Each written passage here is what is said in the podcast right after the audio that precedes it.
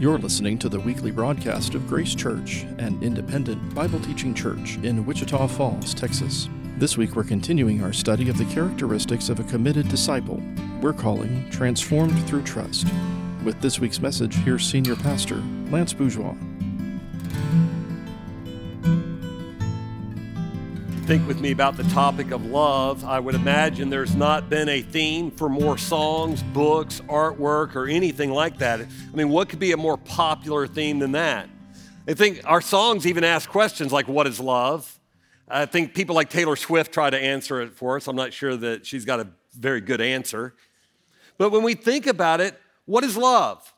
So if you look it up in the dictionary, it's an abstract term you're going to find a definition that seems something along the lines of an abstract idea that is an intense emotion towards someone or something. And, and maybe that helps us, but I wonder if, if maybe the problem is when something's abstract, it's easier to see it than it is to define it.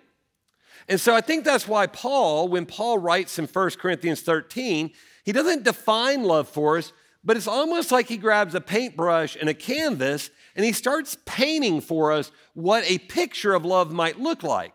Because for an abstract idea, when we can actually see it, I think we can relate to it better. And so he picks up his paintbrush and he starts offering us uh, some brush strokes that looks like this.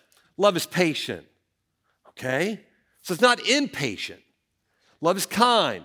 Doesn't envy or boast. Love doesn't have to do those things. It's not arrogant, it's not rude. See the picture that we're starting to see? Because maybe we have told people that we love them, or they've loved, or we've heard that, and yet it hasn't looked like these things. Now, maybe there was a sincere emotion behind it that they didn't realize what they were doing. But I think about how often we read words like this and we think, man, who wouldn't be drawn to somebody who moves toward me with patience and kindness, not envying or boasting, not arrogant or rude? And he goes on. I mean, Paul's not done yet with this portrait that he's painting. It doesn't insist on its own way, it doesn't have to do those things. It's not irritable, it's not resentful. It rejoices with something, but it doesn't rejoice at wrongdoing. No, it rejoices with truth. Then you come to these final strokes. I would imagine Paul's getting to the point where he's thinking, well, this is pretty good. I'm giving him a good picture. Wait, no, I'm not done yet. Let me grab this brush because there's a few more things. Love bears all things, it can endure anything. Believes all things, hopes all things, endures all things. See, now we've got quite a picture of what love is. As we come into our study this morning, I invite you to turn with me to Matthew chapter 10. We started this new series last week, Transformed Through Trust. And we're talking about the word disciple and how do we grow in our discipleship. We're going to talk about some of these characteristics. If we start thinking about a disciple who can be transformed as they learn to trust God, that what are those characteristics that would help us in our relationship with the Lord, that would help give us firm footing no matter what comes our way? So we started talking about the New Testament and this word disciple. So many of us know that word in terms of a spiritually mature person. And if you come to the text, that's certainly part of it. But when you look at the New Testament, you see that word used in a variety of contexts, far beyond the spiritually mature person. So we talked about it in terms of these four words. John chapter 6, we're told that Jesus said many hard things that day, and as a result, many disciples walked with him no longer. So, the biggest group of people that are always in this world are those disciples that are curious about Jesus, because at the base of the word is the idea that you're just trying to learn some things. And if you're here this morning or watching with us on this this morning, we are thrilled that you're here, that you're saying, hey, I want to check into who this Jesus person is. We're thrilled that you're here with us. Once you move from that curious realm, the same word disciple is used for those who are convinced. When Jesus turned water into wine, the disciples were there and they watched that and were said, and they saw that and they believed in him. That moment that you go from, I'm checking the claims of Christ, to I now believe that he's who he said that he is. See, that's a step. That's progression in this pathway of discipleship that leads to the committed disciple. I want to follow the Lord. I am all in on him to the commission. I'm going to join him in his work. Now, think with me. If you and I are sitting here and we're saying, okay, Well, that makes all the sense in the world. If I look at who Jesus is and I become convinced that he's who he says that he is, then why in the world would I not follow him? I mean, that makes all the logical sense in the world. He loves me, he's committed to me, he's omnipresent, he's always with me, he's omniscient, he knows everything. As we've talked about before, he never learns anything, he knows everything. He's omnipotent, he can bring anything about. If those things are true, and I become convinced that they're true, and then he says, I want you to follow me, then who in their right mind wouldn't follow him? And then if he says, I want you to go and tell others about me, we become commissioned. It's the most logical progression that we could have, and yet we get hung up on it. We get stuck at various points along the way. And it's not at all linear, is it? It's not like we became curious, convinced, committed, commissioned, and then we just lived out the rest of our lives here. if only it were that easy we're really honest, is we can be over here and then something derails us. We could have a battle, a struggle in some kind, a relational struggle, a financial struggle, a mental struggle that we've been talking about this weekend. You can have any of those things and you're like, I'm not, I'm going to move from commission back to committed. And maybe if life hits you with the hardest thing that life can hit you with, you may say, I'm not even sure that I know this God. How can I know him? Is he safe for me? And so, so much of the Christian life is moving back and forth in that reality.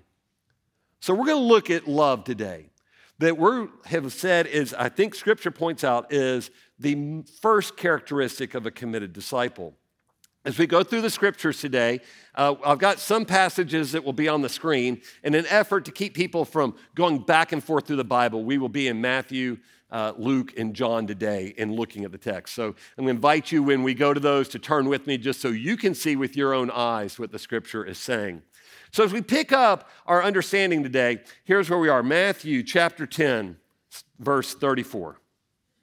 Do not think that I've come to bring peace to this earth. I have not come to bring peace, but a sword. For I've come to set a man against his father, and a daughter against her mother, and a daughter in law against her mother in law. And a person's enemies will be those in his own household. Whoever loves father and mother more than me is not worthy of me. And whoever loves son or daughter more than me is not worthy of me. And whoever does not take his cross and follow me is not worthy of me. Whoever finds his life will lose it. Whoever loses his life for my sake will find it. These verses probably strike us a little hard, don't they? I mean, Jesus, we just, at Christmas, we're talking about he's the Prince of Peace. I mean, how great is that? He's the Prince of Peace. And we come and read these words, and we read words like, I didn't come to bring peace, I came to bring a sword. And then he talks about all these relationships are going to be divided. We're going to have fathers and sons. We're going to have mothers and daughters, daughters in laws and mother in law. Matter of fact, it may set you at odds with those people in your house. And his words are, is that I've come to bring a sword. A sword. I think what he's saying is this, is he's going to divide the reality of allegiances. And when we're all going to have to face it, this idea that who is who are you following? Are you going to follow me or are you going to follow your family, your allegiances that you already have? Because so often when that sword comes down, you can say, well, why does it have to be that way? Now think with me. Maybe it's you, maybe it's not you. Maybe you've heard those words from a, a sibling or a parent or grandparent that says, I don't know what's gotten into you lately. You've taken this religion thing way too far. You've become fanatical. I mean, you're, you're going too far. I mean, I get it. Trust Jesus, go on Christmas and Easter, sing the songs, that's fine. But you think you're going to disrupt the way that our family relates to one another? You think that you're going to do those things? You're getting crazy with your finances now. I mean, why, why would you give to a missionary somewhere? What, what would make you want to do that? Your money's too hard earned. And you can have this thing where all of a sudden you say, okay, I see it. Either I can follow the Lord or I can follow my family. And the Lord takes this sword and he puts this dividing thing between it that says, no, let's be real clear about what we're doing. And I want you to think with me about how often we say, the Lord says, I've put a dividing line, I've separated the two, my, your allegiance to me, your allegiance to your family. And you and I say, you know what I want to do? I know that you say you brought a sword, but I'm going to do my best to do this. And I want to live in this. And the Lord says, I put, brought a sword. It's not going to be able to work that way. Michael Horton wrote a book years ago, and this quote's from it. So I'm going to walk us through it so, because I think it's really going to illuminate something for us. Horton writes There needs not be an explicit abandonment of any key Christian teaching, just a set of subtle distortions and not so subtle distractions. Okay? If we're going to be in a position where we grow uh, distant in our relationship with the Lord, it doesn't take a huge abandonment of anything. It could be a distraction, it could be a distortion. I think what we're saying is, what I was just saying, is the idea that if the Lord said, I put a sword to separate the two, and you and I start trying to figure out how we put them back together, is that abandoning what the Lord is saying? He goes on to say, even good things can cause us to look away from Christ and take the gospel for granted as something we needed for conversion, but which we can which now can be safely put in the background. Catch what he's saying. You know what? I came to faith. I moved from curious to convinced. I believe he's who he said he is. So let me just take that and put that back here in this little cubicle in the back of my house because now that I've got that covered, now I'm going to do what I want to do. Because now all of a sudden my faith isn't impacting today. I'm still doing what I want to do when I want to do it. And he closes the quote by saying, Center sage, however, is someone or something else, not the Lord. Now, think with me. When we try to take something that the Lord said He brought a sword to separate, and you and I start spending our life trying to put it back together because we've got a mixed allegiance when that family member According to this passage, it could be somebody outside of a family member, a friend, a coworker, whatever, that starts saying, You've taken this faith thing too far. Slow down. And the Lord says, I want to be the focus of your life. I want to be the one that your allegiance is to. Because when this begins to happen, we need to work through it. I would ask you to consider here's how we'll know what happens in that moment when your family has a plan for you that is different than the Lord's plan for you. And they'll speak of it in terms like this I just can't imagine that God would not want you to be happy. I just can't imagine that God would do this in you. You've taken it too far. And in that moment, what we hear is, I don't know, the Lord's, I feel like the Lord's calling me to do this, but my family is not supportive in this way. How do we move forward in that? These words are strong. He goes a step further. Look with me, if you would, over, keep your finger in Matthew chapter 10. Turn over to Luke chapter 14 because we get this really strong picture again that is pushing us to say, this is beyond kind of what I feel comfortable with. Because even everything I'm saying today feels a little uncomfortable like, man, that's excessive. That's a little far. Look with me at the words that we see in Luke chapter 14. Now, great crowds accompanied him, Jesus, and he turned to them and said, If anyone comes to me and does not hate his own father and mother and wife and children and brothers and sisters, yes, and even his own life, he cannot be my disciple. Whoever does not bear his own cross and come after me cannot be my disciple. Now, those are strong words. I mean, hate, hate. Look back down at the text with me where it goes. Verse 28. He gives us two examples. For which of you desiring to build a tower does not first sit down and count the cost if he has enough to complete it? Otherwise, when he's laid the foundation and is not able to finish, all who see it will begin to mock him. You don't start building until you know you can finish. Your second example, or what king, verse 31, or what king going out to encounter another king in war will not sit down first and deliberate whether he's able with 10,000 men to meet him who comes against him with 20,000. And if not, while the others yet a great way off, he sends a delegation to ask for terms of peace. So you don't go into war unless you know how you match up. So do some accounting here before you get to that. And he gives us a summary statement in 33. Therefore, any one of you who does not renounce all that he has cannot be my disciple. Count the cost. What's going to happen in the moment when I'm leading you here and maybe somebody has a different agenda for you? Count the cost now so that you know how to move forward. So, as we talked about it, we talked about this illustration a couple of weeks ago. That this idea that you and I, as believers, have this new heart where the Lord resides. It's a new heart. God's law is written upon it. It longs to do all that the Lord calls you to do. But we've got members of the body waging war against it. And so we're told that we've got to deny ourselves. Now, here's why Because if we're going to be used for the Lord's purposes in this world, and you and I all have this world, the family, church, work, government, how we engage those around us, is that when we deny ourselves and take up our cross and follow Him, God has a chance to make impact in this world through you and me, which is when we become the commissioned disciple. Now, all of a sudden, we're being used for His purposes.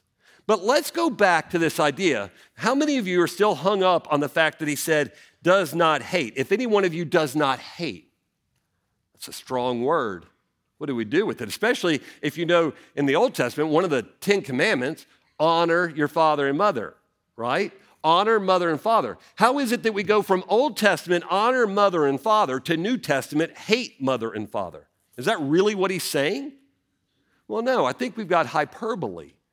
Here's why. Because we not only read that in Exodus 20, we see that same idea of honor mother and father in Deuteronomy 5, Matthew 15, Mark 7, Mark 10, Luke 18, Ephesians 6.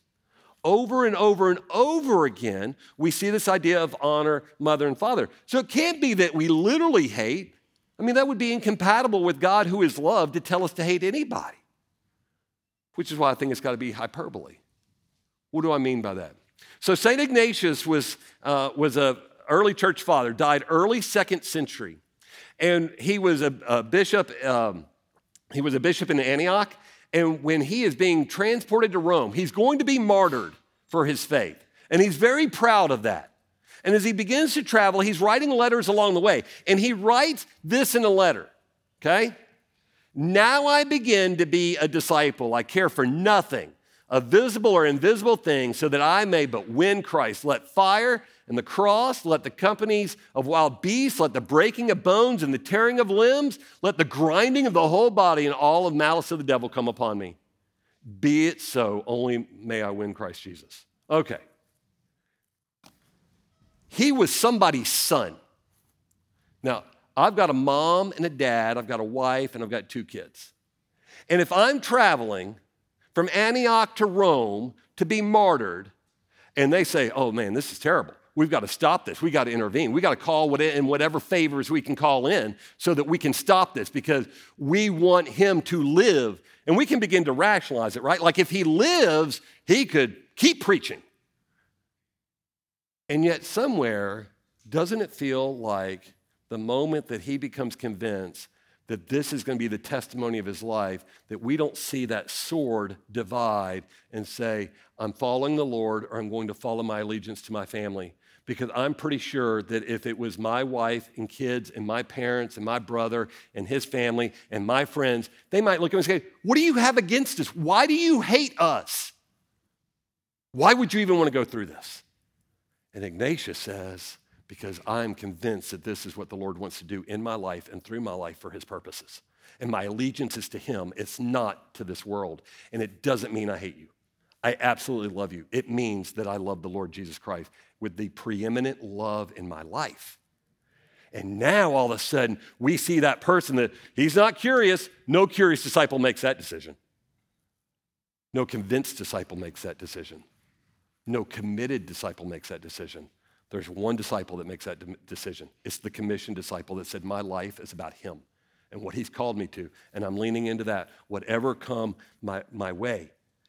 So all of a sudden, we see him say, Okay, that's where I am. And I would ask you, I'd be remiss if I didn't ask us to consider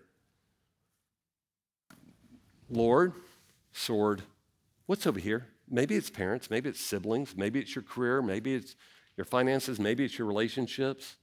I asked you to consider if your family's calling you to something that the Lord isn't, then how do you lean into that? How do you reconcile that? Lord, what do you have for me here? Ask those questions. We don't need to be afraid of questions. We need to be afraid of the questions that we refuse to ask. And let's start saying, Lord, what is holding on to my heart that would keep me from doing this? What is a competition for you, Lord? Because that's what we're called to. Those are Lord's words, not mine. Is it possible? I think it's possible. Here's why I think it's possible. John, in his epistle, writes this In this, the love of God was made manifest among us. Now, I was talking about the fact that love's abstract, and so it's easier to see it. Well, manifesting is so we can see it. In this, the love of God was made manifest. He showed us what love was that God sent his only son into the world so that we might live through him. And all of a sudden, the moment that happens, we can see it. It's not just saying God's love. No, we've got a visual. We have a visual. And let's begin with the idea that love initiates. Love doesn't wait for, for something else to happen. No, love goes after. Love goes to rescue. And all of a sudden, we see that God sent his only son in the world. Okay, so we might begin to live. Do we even have a capacity to love God at the level that, that Ignatius did? I think we do. I hope that's not my future, but if so, so be it. But that capacity comes from the fact that the Lord lives through us. And we know He's capable of going to the cross. He did it. So all of a sudden, John continues and says, In this is love. Not that we've loved God, but that He loved us and sent His Son to be the propitiation for our sins. Okay. In this is love, that God loved us and He sent. When my daughter, who I told you a story about last week with our discussion over a printer that ended in a printer. Um, when she hit adolescence, Ellen and I gave her a ring, and it had a cross on it, uh, and at the crossbar of the cross was a heart. And as we had the conversation with her about that ring, the conversation went like this You see, that heart is portrayed perfectly in the cross. And there's two parts of love that I think are always necessary. And that crossbar is a perfect cross section of what happens because love always is composed of two different things selflessness and sacrifice. Always, always, always. Selflessness and sacrifice. Look to the cross. Christ is there selflessly because he doesn't need to be there, he's there for us. Sacrifice, it came at the ultimate sacrifice for him. Why would he do it? Well, that word propitiation is a big word, I know. And if you've got a study Bible, maybe it's defined for you. But propitiation simply means this the amount paid was equal to the amount that was due. The amount paid is equal to the amount that is due. Now, praise God that that happened. Because what we know in the gospel is our rebellion and our sin drove a wedge between us and God. And everybody tries to figure out how to fill that gap. I can do it by being original. I can be my own truth. I can do it with what I think I need to do. We could do it by trying to go to church every Sunday, by giving money to all the missionaries that you know. And yet, what we're told is, is that the price for that gap is death. That's the price. And so, when we read that Jesus went to the cross and was the propitiation, he paid what was due, which was death for everybody. How do we know? Because he was on the cross and he said, What? It is finished. Did he run out of steam? No. We're told that he said with a loud voice, with the command of who he was, that he said, Into your hands I commit my spirit. He had paid the price. Even the sins you haven't committed yet? Well, all of your sins were in the future when he was on the cross and he said it. All of them. And so when he said it, are even the sins you don't know about yet? Well, yes, even the sins you don't know about yet because you're not omniscient. He is. And when he said it's finished, he's reconciled all of them. He loves you. He's paid the debt in full. And praise God that He did, because if He didn't, if there was an outstanding balance on our account, guess what has to happen? The wage is still death. And so when He stands there and said it's finished, it's paid for. The amount paid was equal to the amount that was due. Selfless sacrifice. Love is always selfless sacrifice. And all of a sudden, when we read that we're to love God this way and we're to move into this, what we see is a love that is selfless and sacrificial, that now what? Is living inside of us because He lives in us. And you and I have the capacity to love in such outstanding ways. If you're here this morning and you've never understood that gap, what we would want you to know is this He's paid your debt in full. He loves you. The question is, what do you do with Jesus? That's the question. He loves you, He's committed to you. And if you want to visit with somebody about it, as Derek said, grab anybody with a lanyard. We'd love to talk with you about it. Because with this new capacity, we have the ability to do something great with our lives. Turn over with me, if you would, to Matthew chapter 22. Go back. We were in Matthew 10. Now let's go to Matthew 22. Because we're going to see something here that is really outstanding. I don't know if you feel like you have those got you people in your life that are always trying to catch you or, or turn you upside down in what you're thinking and what you say. Jesus was no different. So when we come to this, what we see is this Matthew 22, we're going to start in verse 34. That when the Pharisees had heard that they had, excuse me, when the Pharisees heard that he had silenced the Sadducees, they gathered together, and one of them, a lawyer, asked him a question to test him. When he may have gotten past the Sadducees, he's not going to get it past us Pharisees. And a lawyer says, You know what? I think I can trip him up. I think I can trip him up. I think I got just the perfect question that will really put Jesus in knots. He won't even know how to respond. There's verse 36 Teacher, what, which is the great commandment in the law? Now, there were 613 commandments in the law. Maybe at some level he's trying to say, hey, you know what? That's too many. So if we were, could eliminate 612 of those, which one would we really need to keep? I mean, what's the really focus here, Jesus? Verse 37. And he said to him, You shall love the Lord your God with all your heart, with all your soul, with all your mind. A totality of yourself all of it involved in selflessly, sacrificially loving God. All of it. That's what I want. All of that. And I'm sure they were thinking, okay, good. Okay, so 612 down. And then he turned around and said, the second, this is the great and first commandment. A second is like it. You shall love your neighbor as yourself. On these two commandments depend all of the law and the prophets. Okay? So, remember that sword? I want you to love me with everything you have.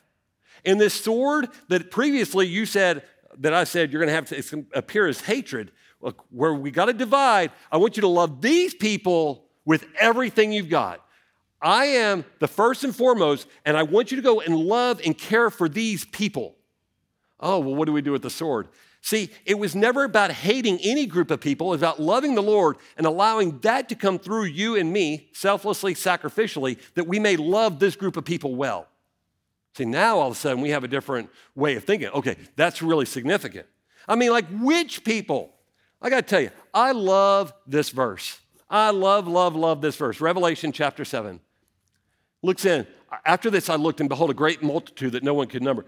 He's looking into, John's looking into the throne room of God in the book of Revelation.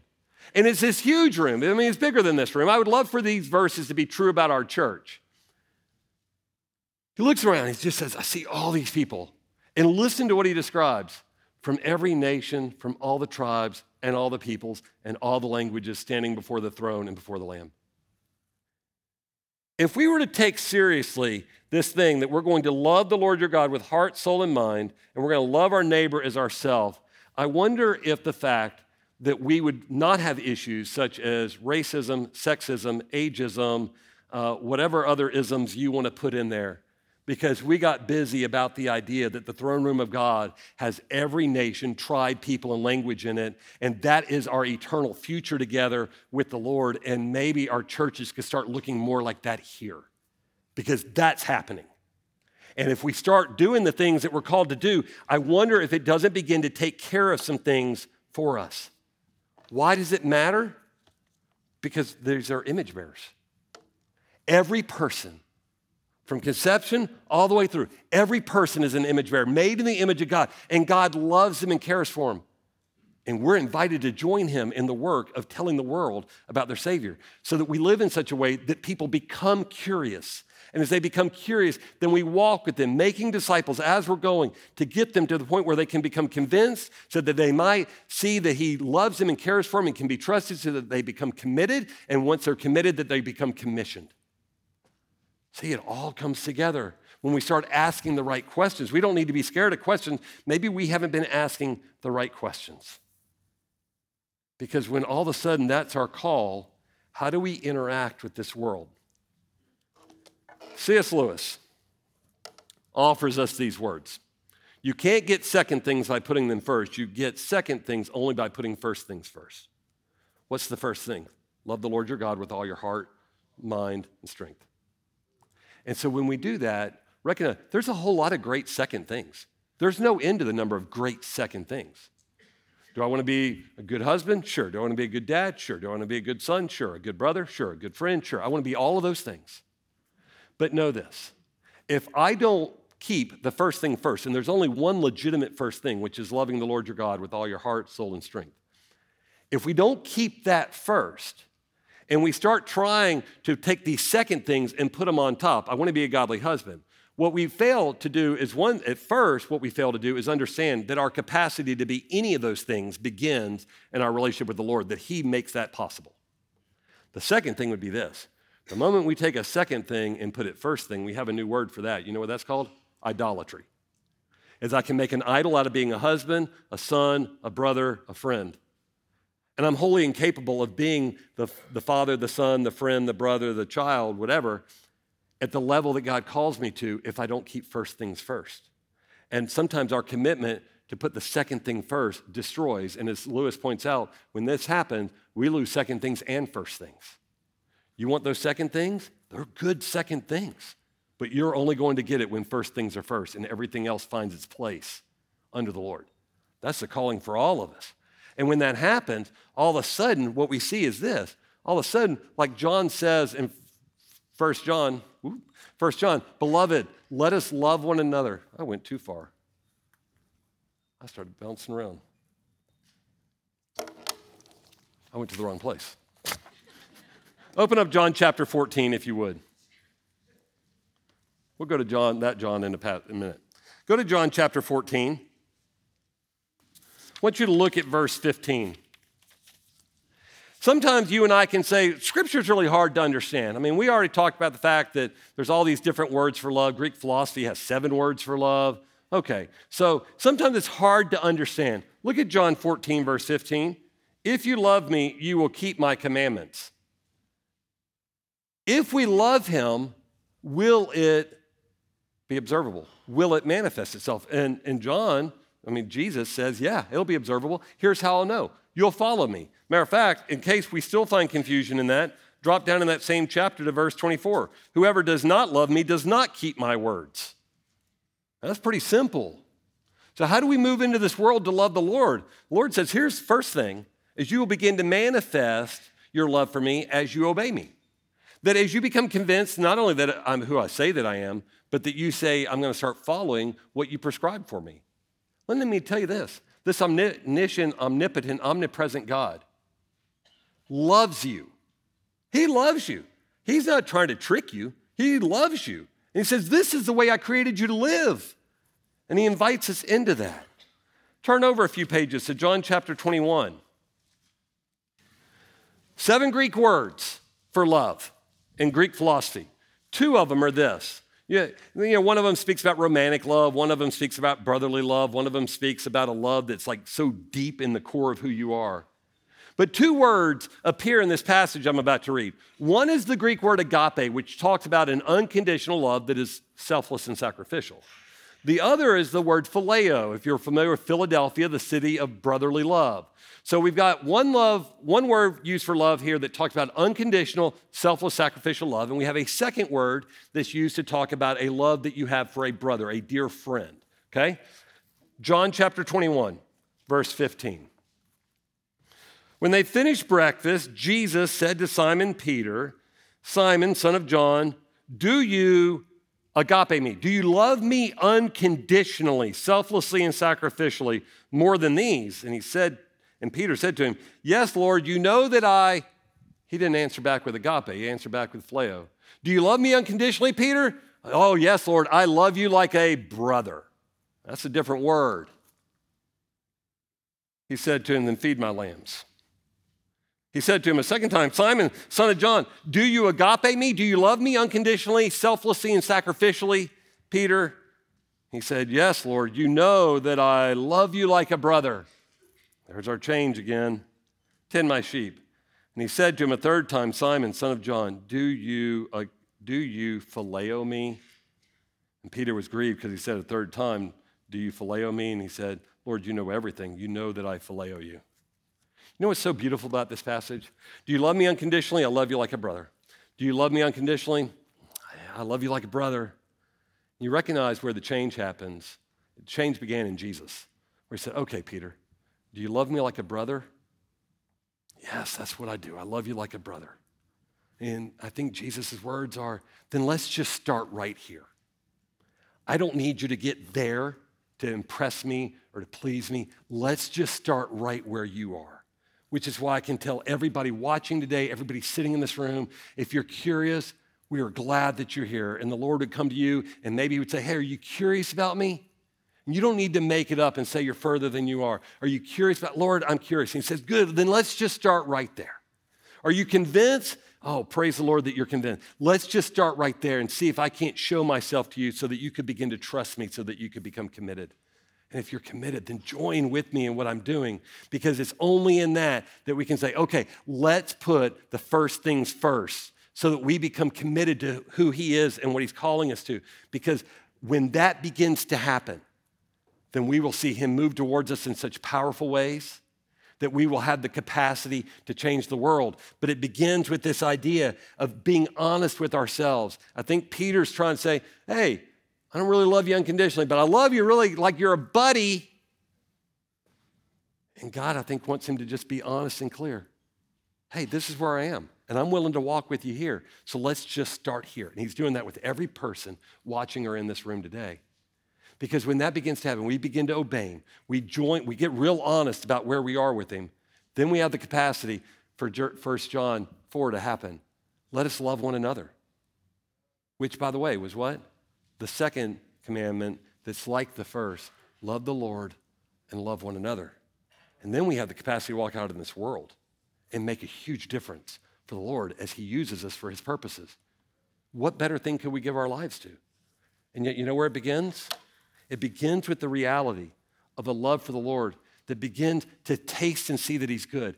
I don't think Ignatius, when he says, Don't stop my martyrdom, I'm all in for what the Lord has for me, it doesn't start there. No, that was a lifetime of growing and tasting and seeing that the Lord is good.